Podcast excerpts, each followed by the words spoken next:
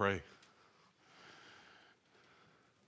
Lord, we're so grateful to you for this morning and for another opportunity to meet together. It's the highlight of our week that we get the opportunity to come together, us and our children, and with our beloved nuclear family in Christ here at Calvary Bible Church.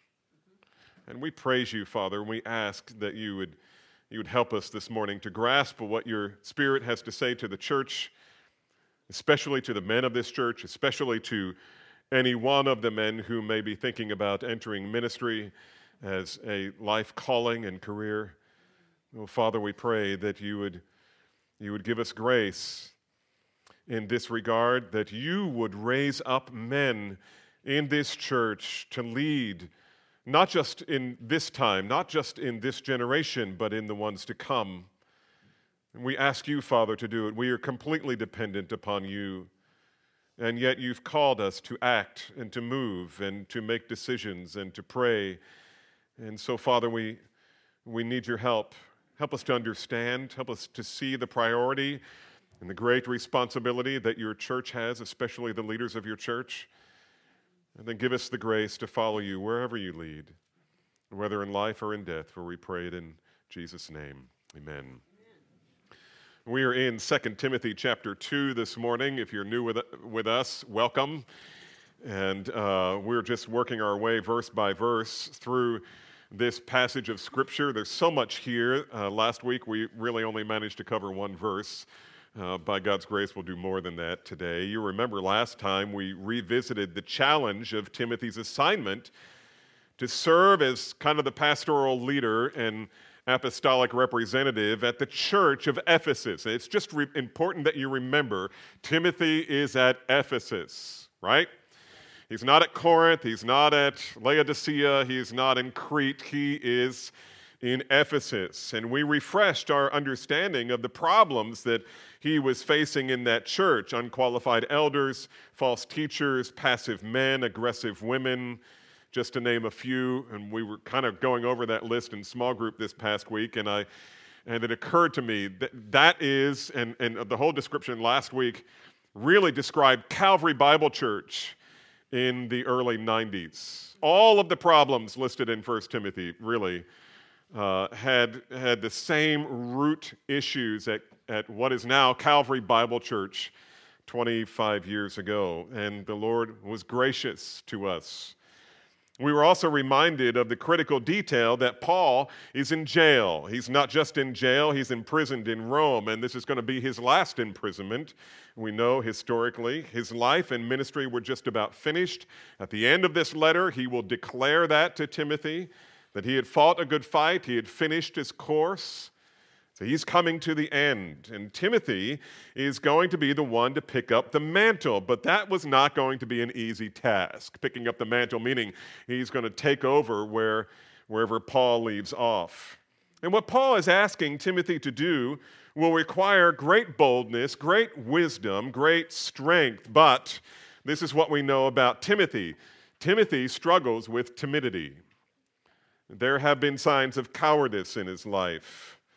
He suffered from weakness, self-imposed, self-inflicted, and we go through this list of negative characteristics in Timothy's life, and if we're honest, we all have to say, yeah, that sounds like me too.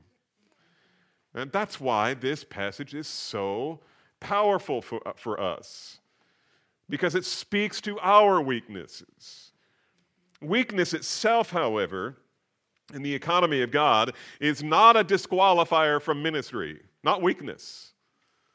In fact, the living Christ delights most to move in power in the world through those who are weak, so that it may be obvious to everyone that the power is from God to the glory of God. And Paul understood this dynamic, and here's how he would describe it. When I am weak, then I am strong. And he knew Timothy was aware of this as well. In fact, we invested all of the sermon time last week addressing that one main theme found in that first verse of this chapter. Before we dive back into this passage this morning, however, let's do what we always do. I know you're here because you want to hear from God, and you already have once this morning by the reading of His Word. Let's do it again. Let's stand, and we will read 2 Timothy chapter 2, verses 1 through 7. 2 Timothy 2, verse 1. You then, my child, be strengthened by the grace that is in Christ Jesus, and what you have heard from me in the presence of many witnesses, entrust to faithful men who will be able to teach others also. Share in suffering as a good soldier of Christ Jesus. No soldier gets entangled in civilian pursuits, since his aim is to please the one who enlisted him. An athlete is not crowned unless he competes according to the rules. It is the hard-working farmer who ought to have the first share in the crops. Think over what I say, for the Lord will give you understanding in everything. And may the Lord add His blessing to the reading of His Word, and you can be seated. Now, last week I pointed out two themes and never really made it past the first one. This week I'm feeling a little more ambitious. And so I want to consider three themes that will kind of carry us through verse 7, and here they are. The first one is from last week, Christ's powerful provision, verse 1. Secondly, the pastor's essential mission, verse 2. And then the Christian's preoccupation, and that'll go from verses 3 through 7. We'll probably spend the least amount of time there. Now, the first one is kind of easy because, as I said, we covered it last week, but let's just take a few minutes to review. First of all, Christ's powerful provision. And there are some times when I'm done preaching, and within the next couple of days I find out that a portion of Scripture really struck a nerve, and that was true last week. And so many of you talked about how this text affected you, how the words of this text, the meaning of these words affected you and encouraged you. And I praise God for that. Now just understand, that's not this preacher. This is this book. This is God's Word. And so I can't reproduce that. Only the Spirit can do that. And I praise God for the work that He did in our hearts last week. The question that we asked last week was this: where does a timid person find the power to be courageous when he finds himself face to face with a ministry opportunity that feels intimidating? What do you do then? Where do you get the courage? That's what Timothy needed, and he didn't have it. And we don't find this kind of courage and power in our own strength. We don't look inwardly because there's nothing there to help us. Rather, we find it in the grace of Christ, the grace of Christ. Paul says, be strengthened by the grace that is in Christ. And we learned last time that the kind of grace that Paul is referring to is unmerited assistance. Unmerited assistance. Now, if I were to ask you what the definition of grace is, some of you would say grace is unmerited favor. And that's not wrong. In fact, that's very correct. Or you might say it's God's riches at Christ's expense, Grace, right? That's correct, but that's not what he's referring to here. He's not talking about the grace of salvation. He's not talking about considering us righteous in Christ. He's talking about power. He's talking about enablement. This is unmerited, as all grace is. Every gift, if it's truly a gift, is unmerited. It is unmerited assistance, whereby Christ Himself helps us as we humble ourselves and admit our dependence and ask for His help, and then move out, trusting that He will help, and then thanking Him for what He will accomplish through us. The point of the whole message last week was that this is how God wants us to minister, not from a position of personal strength or power, but from a position of dependence upon Christ. My favorite extra-biblical hero is David Brainerd. And we wouldn't know about David Brainerd if it wasn't for the fact that Jonathan Edwards published a edited journal from David Brainerd. And Brainerd, young David Brainerd, who led the Great Awakening among the Indians in New Jersey. Yes, there was a Great Awakening in New Jersey.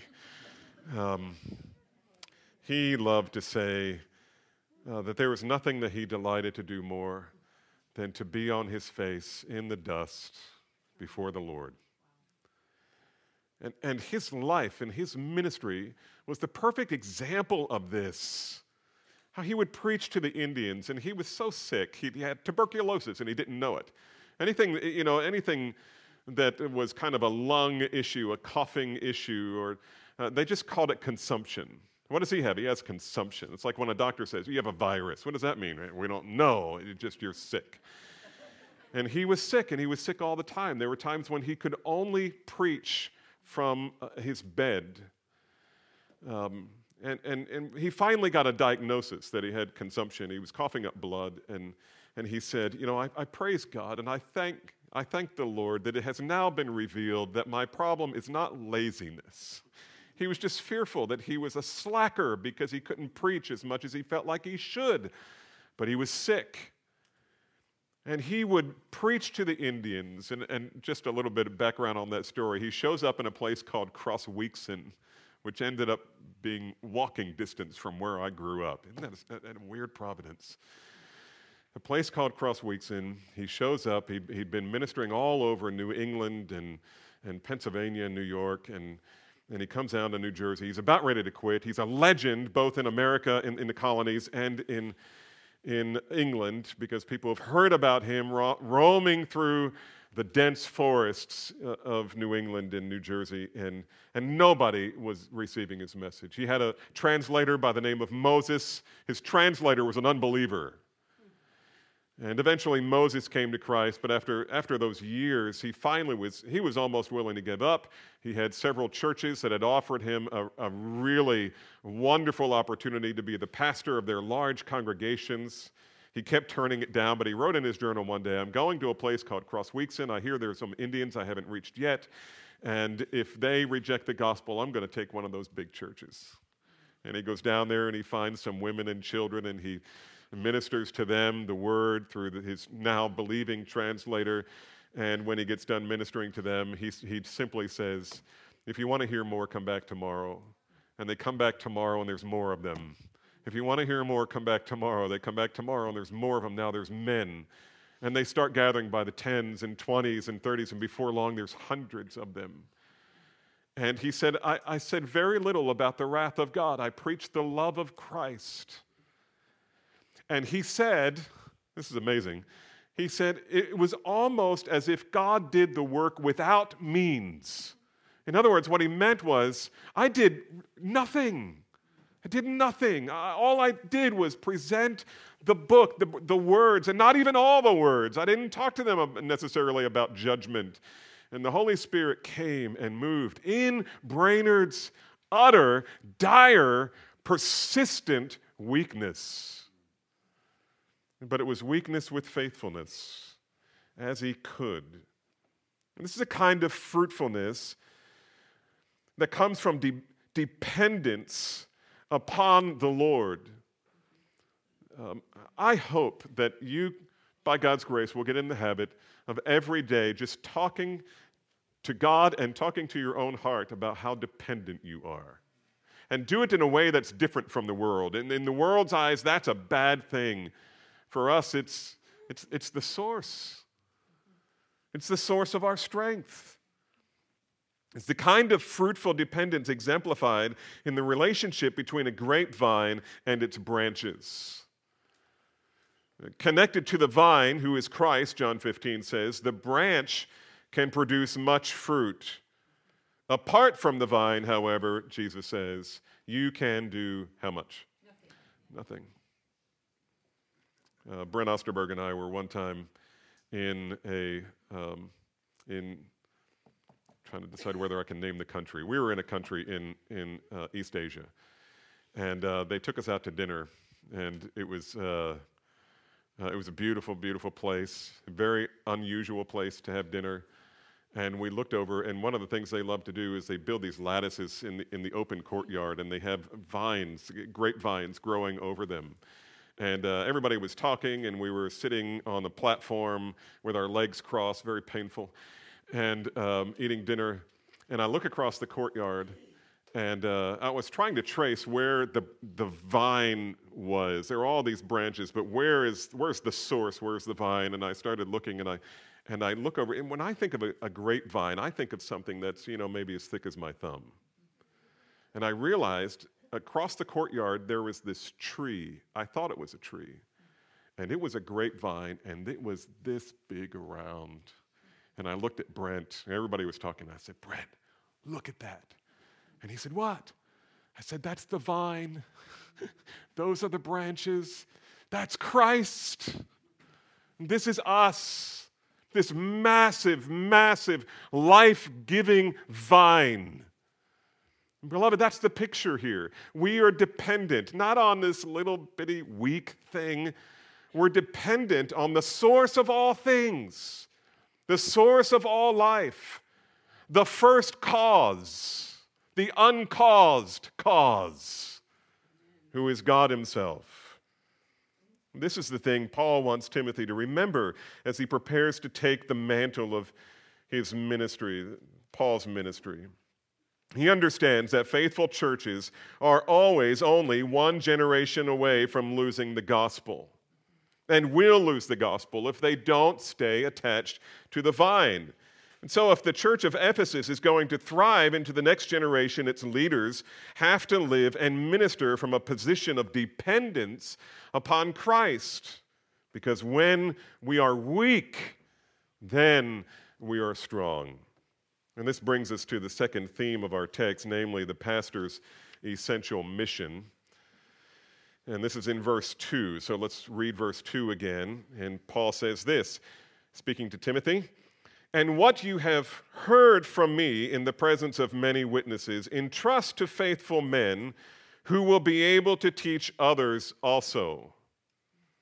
That was the acting pastor of the church of Ephesus. Timothy's primary job was to make sure the church did not lose the gospel. It had the gospel. Paul had built this church. He had planted it. And so they knew the gospel.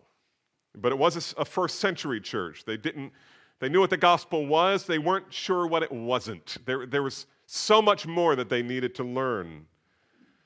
They had to learn the whole counsel of God on his watch.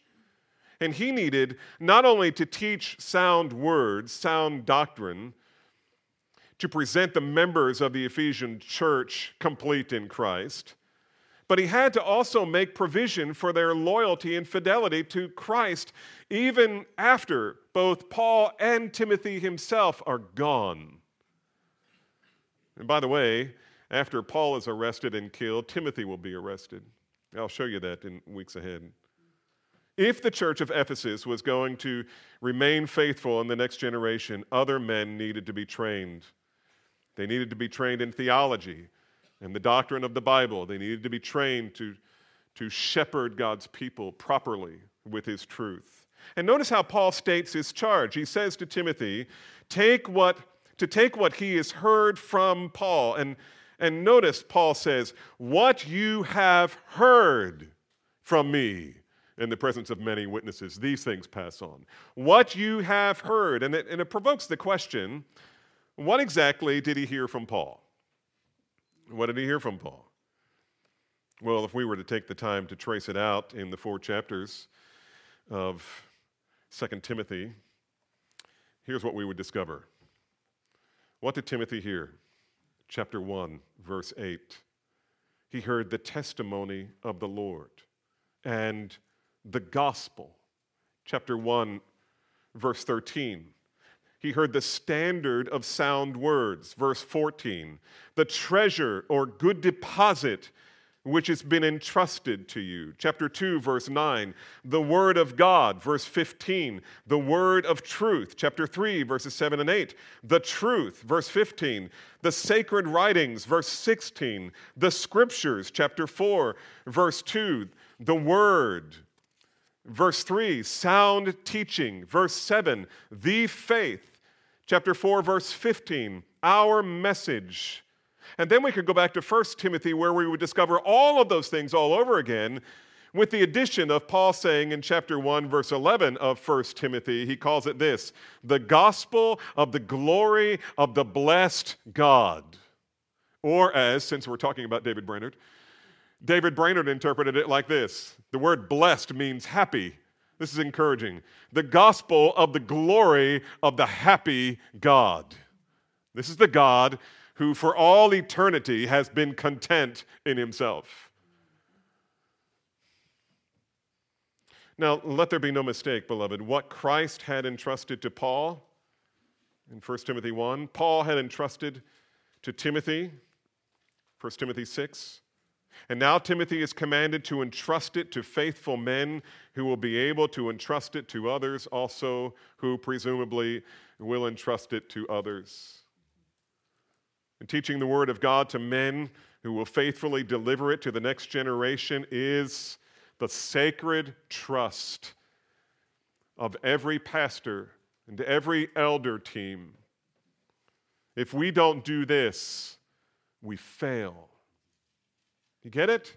It's not about building buildings, and we are about to build one, a small one, an expensive small one. Anything you build is expensive these days. But it's not about buildings, and it's not about pews. If you could come with me to some of the places of worship that I see in countries in Eastern Asia and in Siberia and other places where they meet for worship, you would probably weep to think of how good we have it here. You feel cramped? You feel hot? Get over it. It's nothing compared to what our brothers and sisters experience every day. Every day. And they gladly bear it if they can meet with one another to the glory of Christ. This is a sacred trust. We must preserve the gospel for the next generation, and the only way to do that is to train men, train to create teachers. Just as the Word of God creates faith in the heart of the child of God, it also creates the gifting and the ability to minister, to serve. This is a sacred trust. By the way, the word entrust here in the ESV means to give something to another for safekeeping. I love the fact that part of the translation of the NAS refers to the good deposit as the treasure, the treasure, the treasure, the treasure. This is really important because the transmission of biblical truth must never be left to chance. You can't say, you know what, I'm going to do funerals and I'm going to do weddings and I'm going to preach my favorite text and give pep talks and you know, when I'm done, I just hope things work out for this church. Rather, we need to be planning for it. We need to be planning for it. I mean, there's going to be a day when I don't enter this room on Sunday morning. It may be next week. I don't know. You don't know. I have often said, I'm not the first pastor of Calvary Bible Church. I'm the fifth. And if the Lord doesn't return, there'll be more. And who knows who they'll be. But we have to be faithful while we have the opportunity to train men to take the doctrine of the Word of God, the truth of Scripture, and pass it on so that the next generation will not lose the gospel. In the context here, it's this treasure, this truth, this word from God is not committed generally to every Christian. This is not an every Christian thing.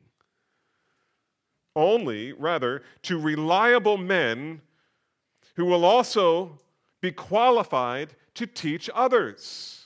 And not everybody fits that description. And you can't necessarily manufacture that. God calls men to do that. And he calls us sometimes in I don't want to say extraordinary ways, in very subtle ways. I had no idea that he was calling me to be the pastor of any church. In fact, most of you know my story. I resolved when I was in seminary. You know, Paul said, this one thing I do. I used to say, this one thing I will not do. I will not be a pastor of a church. I'm happy to help. I'm happy to be the number two guy. In fact, there was a guy, the associate pastor of our very large church when my wife and I were in college, was an old gentleman who was had to be pushing 80 when we were there, Dr. Faulkner. He was the associate pastor of the church. And the senior pastor, who was a very well-known guy among independent, fire-breathing Baptist, Bride Baptist churches, he had stepped down. And for a while we didn't have a pastor, but Dr. Faulkner stepped in, and he kept saying, listen, I am not your pastor. I'm temporary. I'm the associate pastor. I'm here to help. We're going to find a leader who God will call to lead this church. I'm here to help. And I thought, I'm that guy. That's a dignified, that's a role that I could just see myself being associate pastor forever. No idea that the Lord would put me here. But the Lord calls men, and he gifts men, and then he puts them where he wants them, so that the gospel will be available to the next generation. The word entrust is a stewardship word. Paul received his teaching as a stewardship from Christ. Timothy received it as a stewardship from Paul. And now other men will be called upon to be stewards of God's treasure. Timothy's mission is to successfully deposit the treasure into the care of others. Other men, other faithful men. Not an easy task. Not an easy task.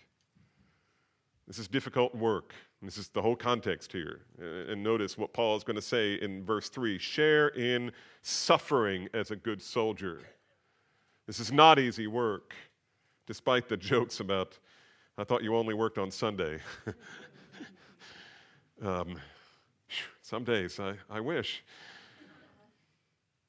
It's difficult for at least two reasons. First, because there are always forces at work to rob the church of the treasure of the gospel and the whole counsel of God.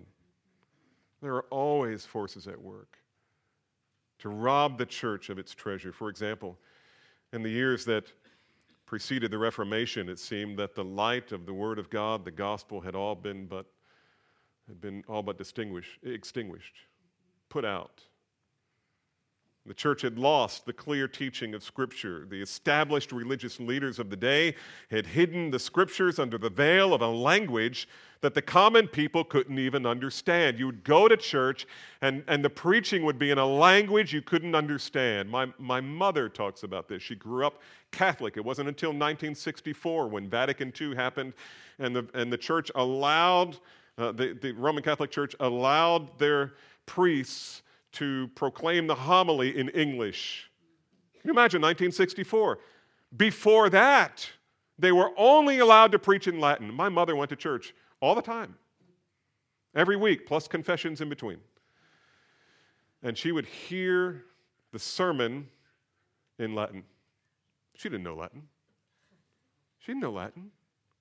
Right? And some of you who came out of the Roman Catholic Church, you know what I'm talking about if you're old enough. It was in Latin. I mean, it might as well be in Yiddish.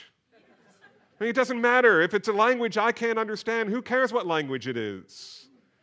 It was the language that was considered the priestly language. It was the exalted language. You can't have the Word of God in any language other than Latin. Latin is God's language. And so the people would come because they had to come. But the Word of God was veiled.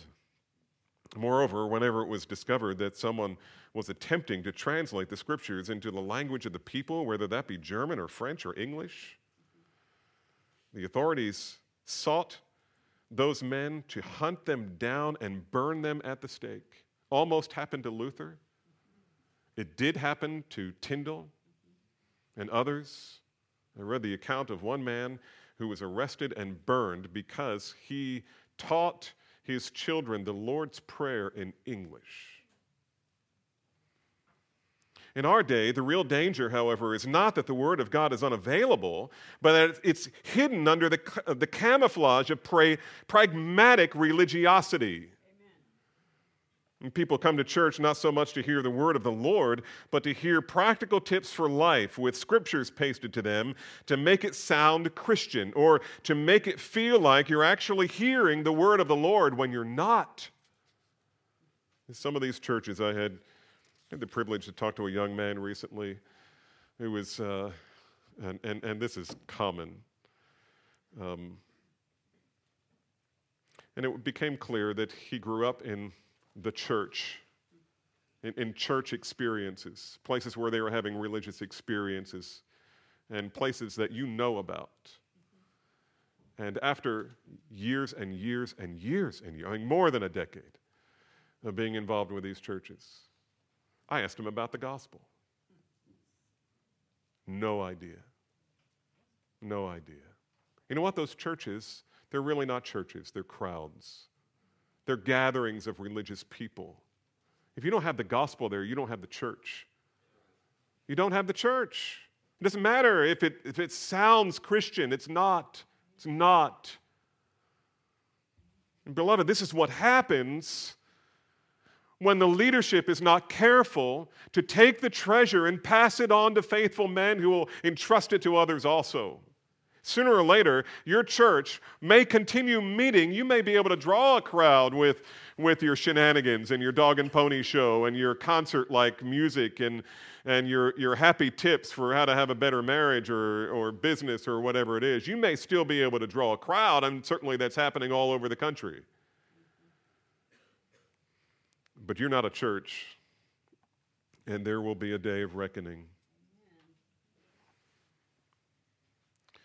One day, through the prophet Amos, God said, "Behold, the days are coming, declares the Lord, when I will," now don't miss these words, "I will send a famine on the land, not a famine of bread or a thirst for water, but a famine for hearing the words of the Lord." You know what this is? It's just like Romans 1. Amen.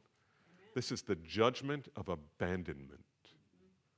This is what when God says, "Is that what you want? Is that what you want in church? Have it." And they'll have everything. Paul talks to Timothy about this. The day is coming when they will not want to hear sound words, but they'll keep gathering. They'll keep gathering. They'll keep meeting together. They'll keep doing their religious things. They'll keep stamping their psychological ideas or their life-hacking philosophies with Bible verses. I want to suggest to you that we are living in a time of such spiritual famine, and it's not getting better, it's getting worse. And please don't misunderstand me. This is not, Calvary Bible Church is not the only place that's preaching the Word of God. Praise God. We pray for men almost every Sunday morning who we know are being faithful with the gospel. And they're being faithful in Fort Worth and extended Metroplex areas. We're not the only show in town.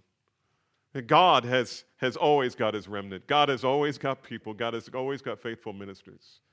But I'm telling you, the famine, the spiritual famine, is getting harsher and harsher and harsher. In this kind of spiritual climate, if you are going to proclaim the gospel of the blessed God, you will always be shouting into the wind. And you will always be paddling against the current of the religious world. And there will always be evangelicals who will try to convince you that the Bible, it can't be trusted. Either it's wrong on creation, or it's wrong on hell, or it's unclear about justification, or that we need to distance ourselves from the Old Testament. It's wrong on marital roles, or it's wrong on human gender, or whatever else is perceived to be unfashionable, unscientific, unloving, or insensitive to the spirit of the age. And I'm not just talking about mainline denominations. I'm talking about evangelical churches. We expect the mainline denominations. They've already rejected Christ. What would we expect? And so the job of successfully passing gospel treasure to the next generation is difficult because of the spirit of the age. And the work of faithful pastors and the faithful church is always an uphill climb. You always feel like in the culture, and more, you're pushing the boulder uphill, and the boulder keeps getting bigger and bigger and bigger and harder to push. And secondly, I said there were a couple of reasons. Second, it's a difficult job because it's not easy to find men who will do it. It may surprise you to learn that it's never been easy to find and train faithful men to fulfill this mission, even at Calvary Bible Church. Now, no condemnation here. I'm just going to tell you the way I see it, and I think you'll understand, and I think you'll agree. There are a number of reasons for this. First of all, not all men are called, right? Not all men are called to do this work. And not everybody should think they're called. And many who think they are called aren't called. I was the opposite. I was sure I wasn't called. Who has known the mind of the Lord? Not all men are called to serve God in the church in this way. James actually says, not many of you should become teachers, brothers, because you know that those who teach will be judged with a greater strictness. Or the King James says, a stricter judgment. That's scary. And secondly, some who might have been called are disqualified because of sin. Obviously, all men are sinners, right? We're all sinners. Paul called himself the chief of sinners, and I'm with him. Obviously, all men are sinners, but sometimes the sinful behavior of one's past causes so many complications that it's either impossible or too painful to sort that mess out. How many men have we known over the years who've disqualified themselves from the ministry of preaching because they lost the reins of their flesh? And even within the last couple of years, it's really been stunning to me the number of men who we have heard about who have shipwrecked their ministries. And I'm not saying that couldn't happen to any one of us by the grace of God, but by the grace of God. And thirdly, many are not available. Or I should say some are not available. Some men who are gifted, who could do this job, are just not available. They may be gifted and above reproach, but are just not available either because their career, which God has graciously given them, or because of illness or some extraordinary need in the home, it happens. Either restricting the ministry or keeping you out of it completely. That too is sometimes from the Lord. There's no condemnation there. I'm just telling you how this happens. How can it be that in a really, really good church, we don't have like 20 guys lined up saying, hey, I could be an elder. I'd love to be an elder. I aspire to the office. I think my life's above reproach. It's never that way. Believe me, I've talked to a lot of faithful pastors. They all struggle to find faithful men who will step into the office of elder or pastor, teacher. And for whatever reason, it's either not their time, or it's not their calling, or their life, it became a mess, and the egg can't be unscrambled. I'm sure there are other reasons. Nevertheless, my experience at Calvary Bible Church has been that God has always, even in the midst of that, God has always provided faithful men when we've needed them. And he always does it in his time, and he never does it when we think it's time.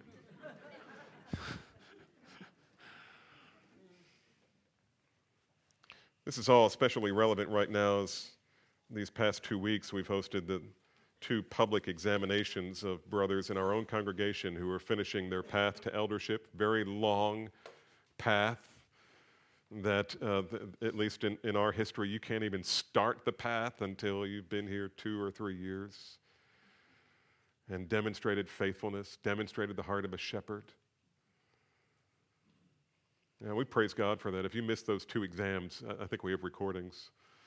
Rod May was last week, and yesterday was Jason Cruz. Amazing, just amazing. I'm so instructed every time I hear one of these exams take place, public examination. The church body got to ask questions 4 times yesterday, And it was a sweet time of fellowship and instruction and getting to know these brothers and seeing their knowledge of the Word, hearing their knowledge of the Word, and seeing their humility.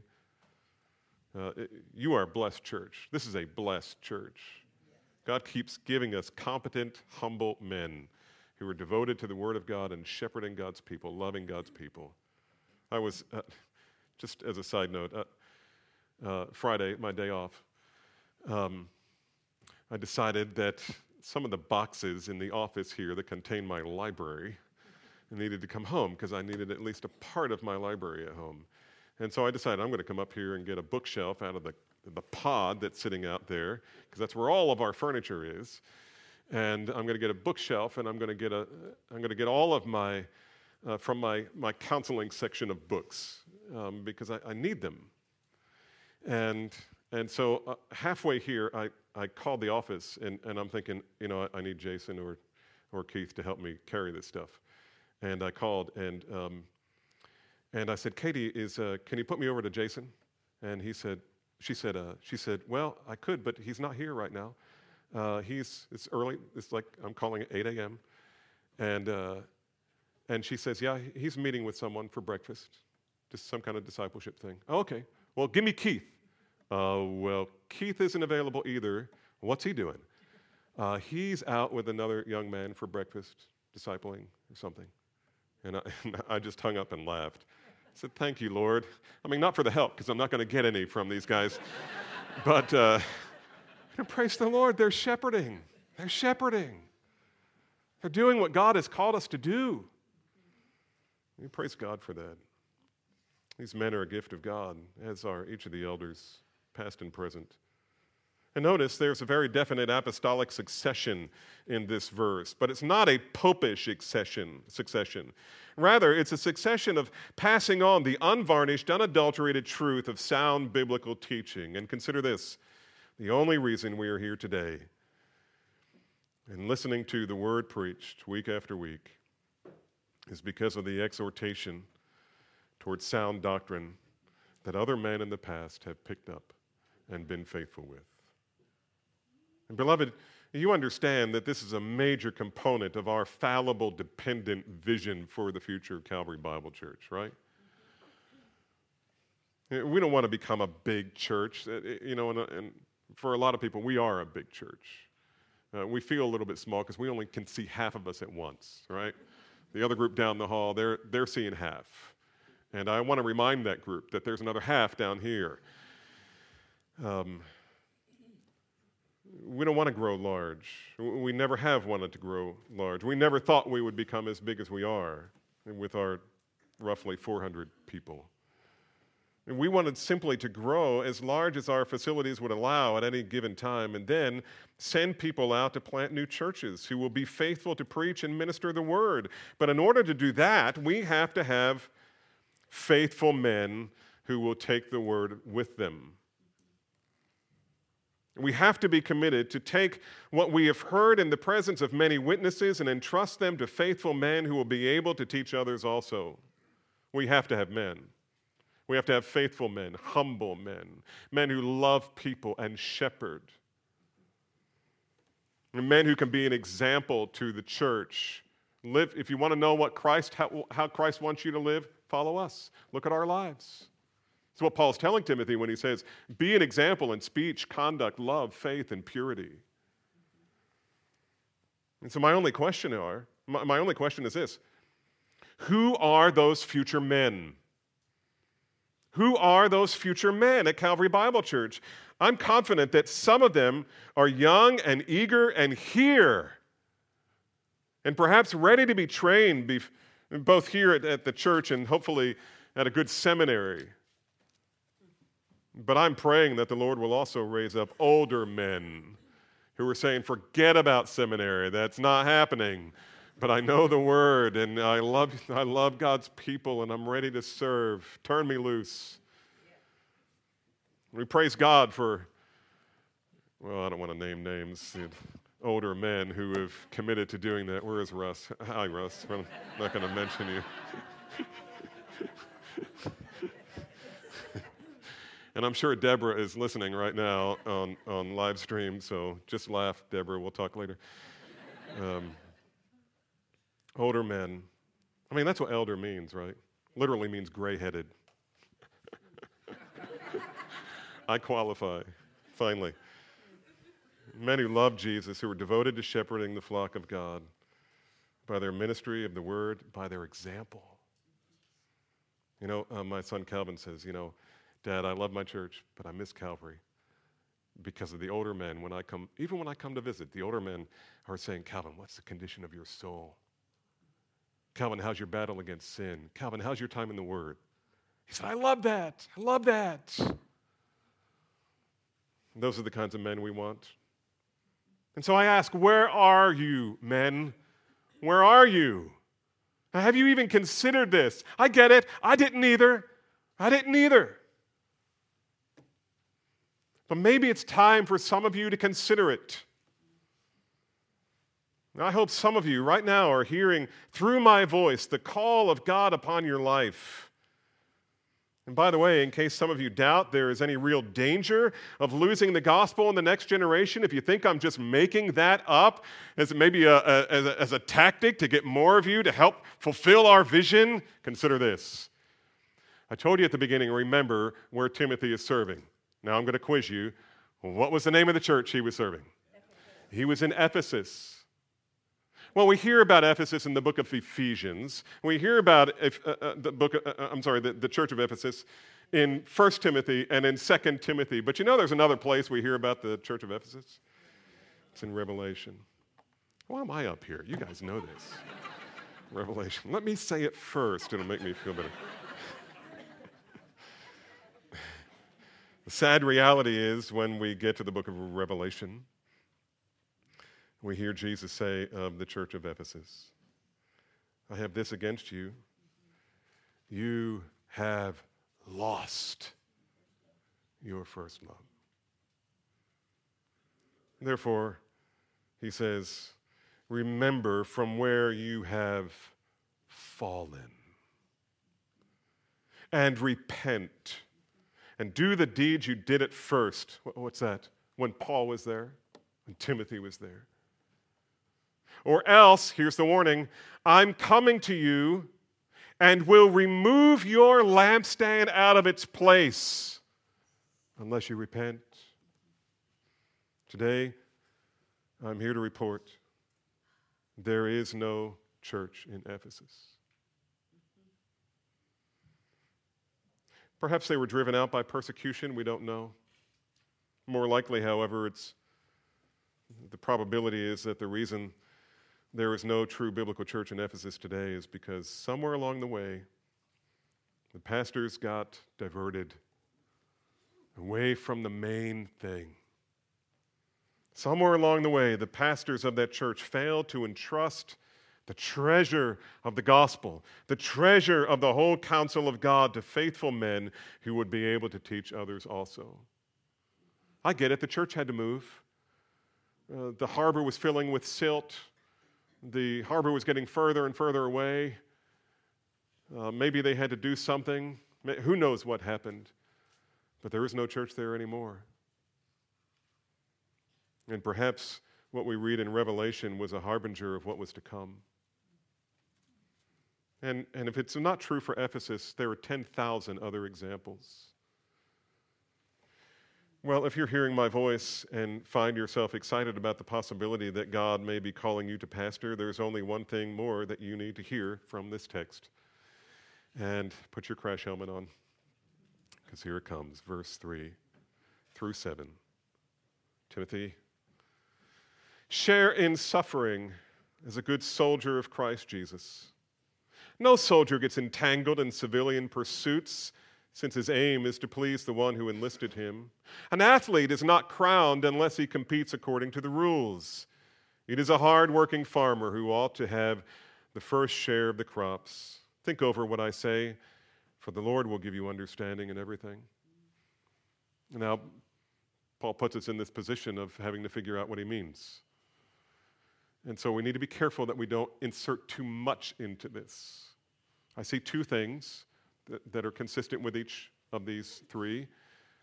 And they are, number one, the call to pastoral ministry is a call to suffering. That's hard for me to say because in this context, in this culture, I haven't suffered much. Not the way my brothers have suffered in Central Asia and in other places, in Russia, in Uganda, and now in China, probably more than anywhere else, Sudan.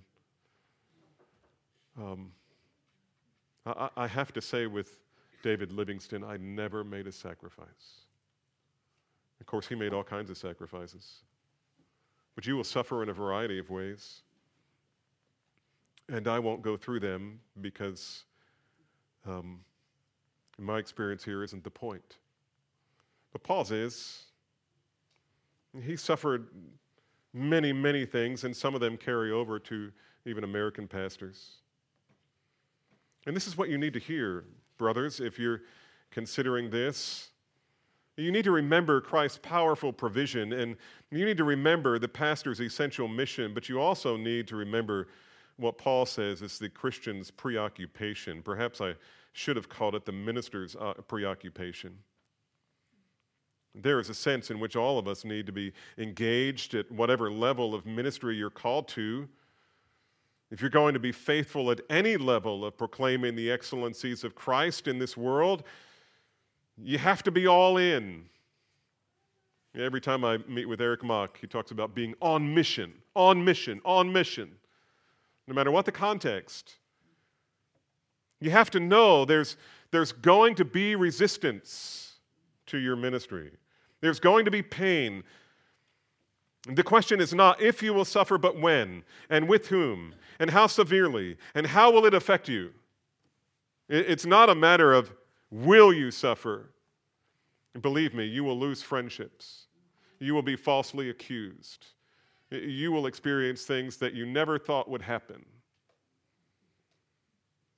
And Paul says, get ready. And I'm telling you, get ready.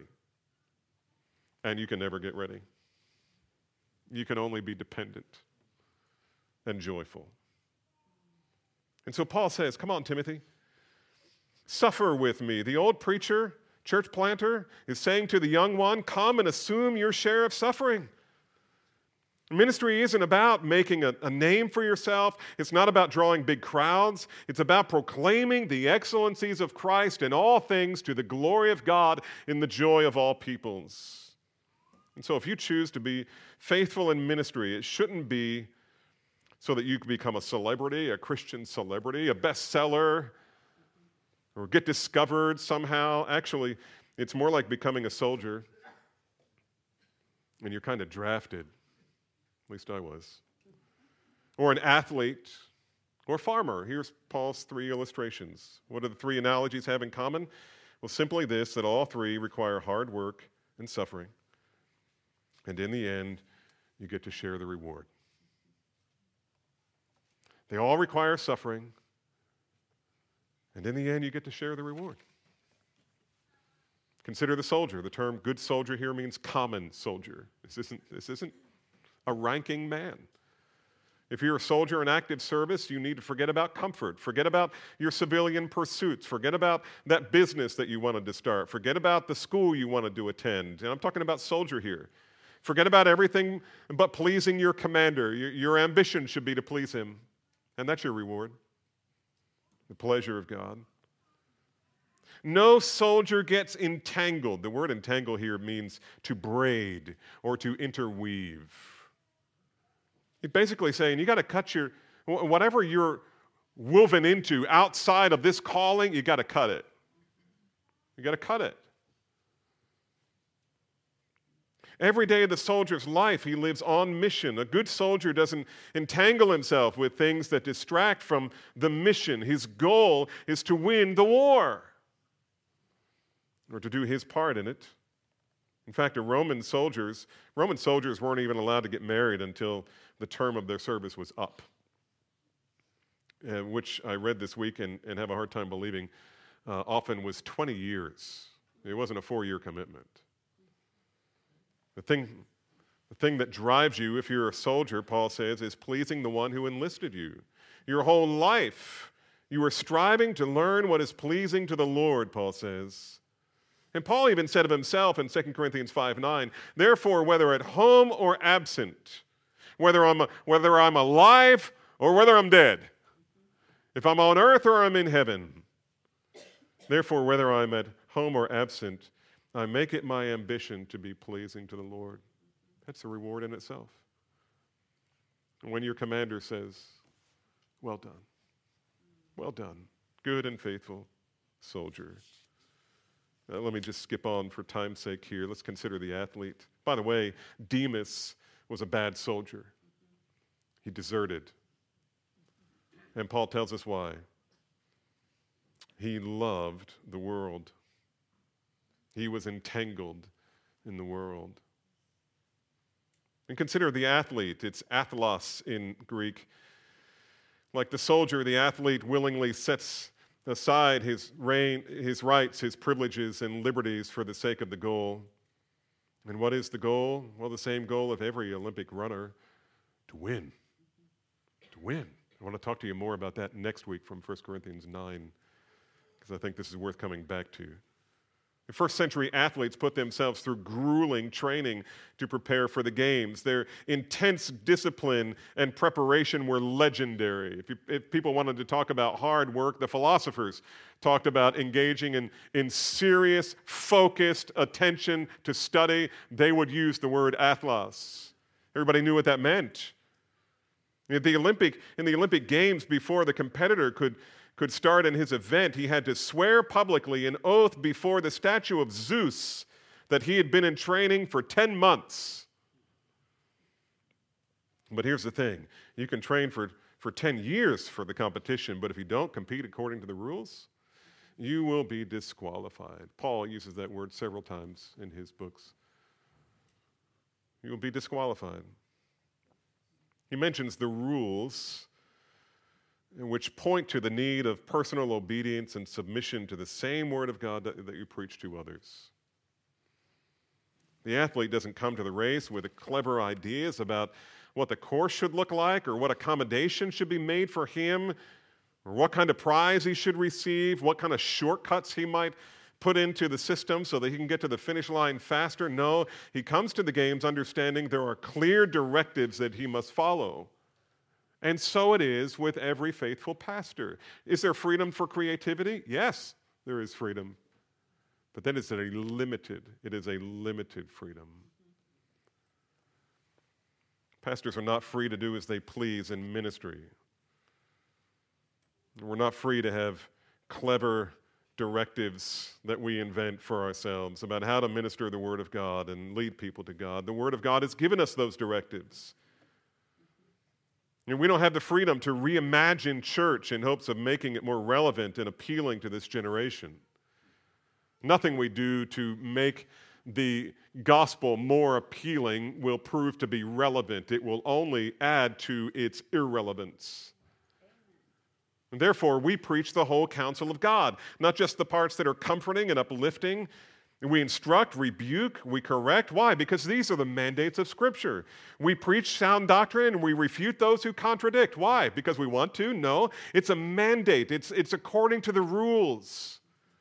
We practice church discipline and we strive to be an example in all the ways that Paul names, knowing that at the end of our race, the Lord, the righteous judge, will render a verdict on how we ran the race.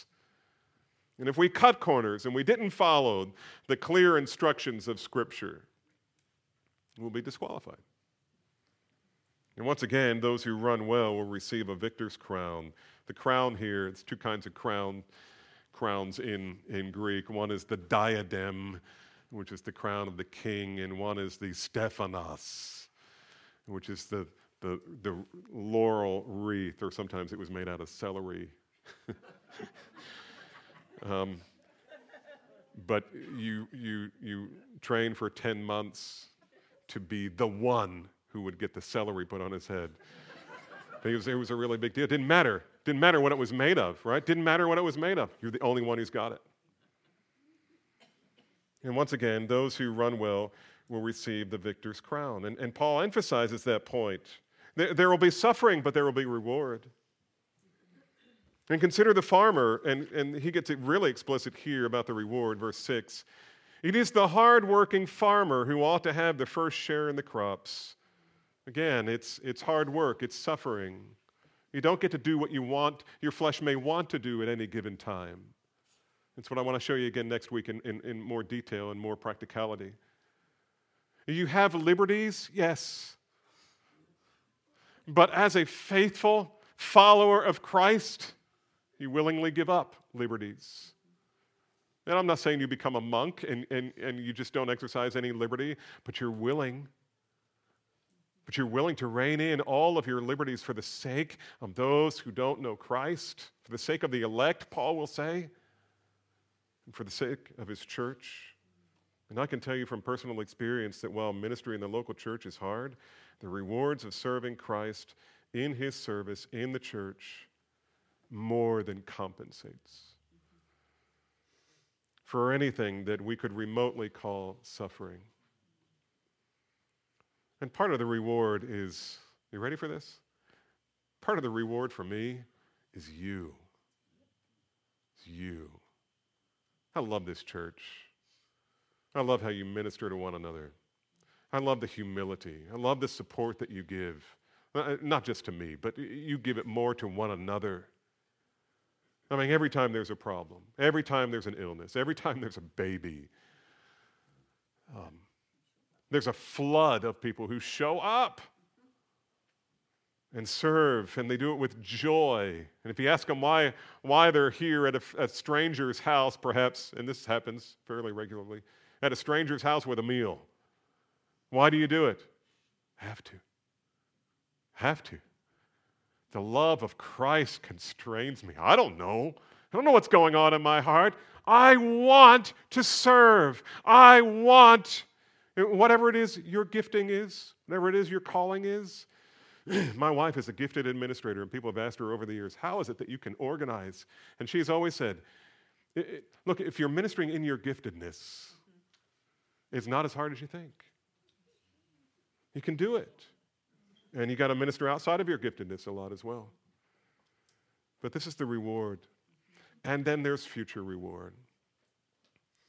Paul said that our sufferings in this life are not to be compared to the glory and the reward that is waiting for us. When we see our commander, when we see our coach, when we see the landowner, if you're the farmer, when you see him and he says to you, well done, well done. It'll be worth it. Beloved, here's the point. The future of every faithful church is dependent upon its ability to train men to teach and preach the word. This is life for us. This is what God has called us to, and there needs to be more. I tell you, I've just given you a heads up. It won't be long before we plant another church, and we need at least 50 of you to leave, and preferably more. I mean, love you, but and that church is going to need leaders, and they're going to take leaders. They're going to need new leaders. We're going to need new leaders, and God will provide them. I know He will. He always does, and I don't know who those men are going to be. But we're praying, and we're moving forward. You know that point last week about be dependent, right? And pray and ask, and then move. We're moving. We're moving. We're being proactive in looking for leaders and trying to train them. And so pray for us. Pray for this church. And for those of you young men and old, I hope, who are thinking, maybe that's me. Maybe that's me. Lord, give me wisdom. Help me to think about this. Maybe it's me. And some of you who may be thinking it's you, maybe not. And some of you are thinking maybe not, maybe you. We don't know, but the Lord will make it evident when we need it to be evident. Let's pray.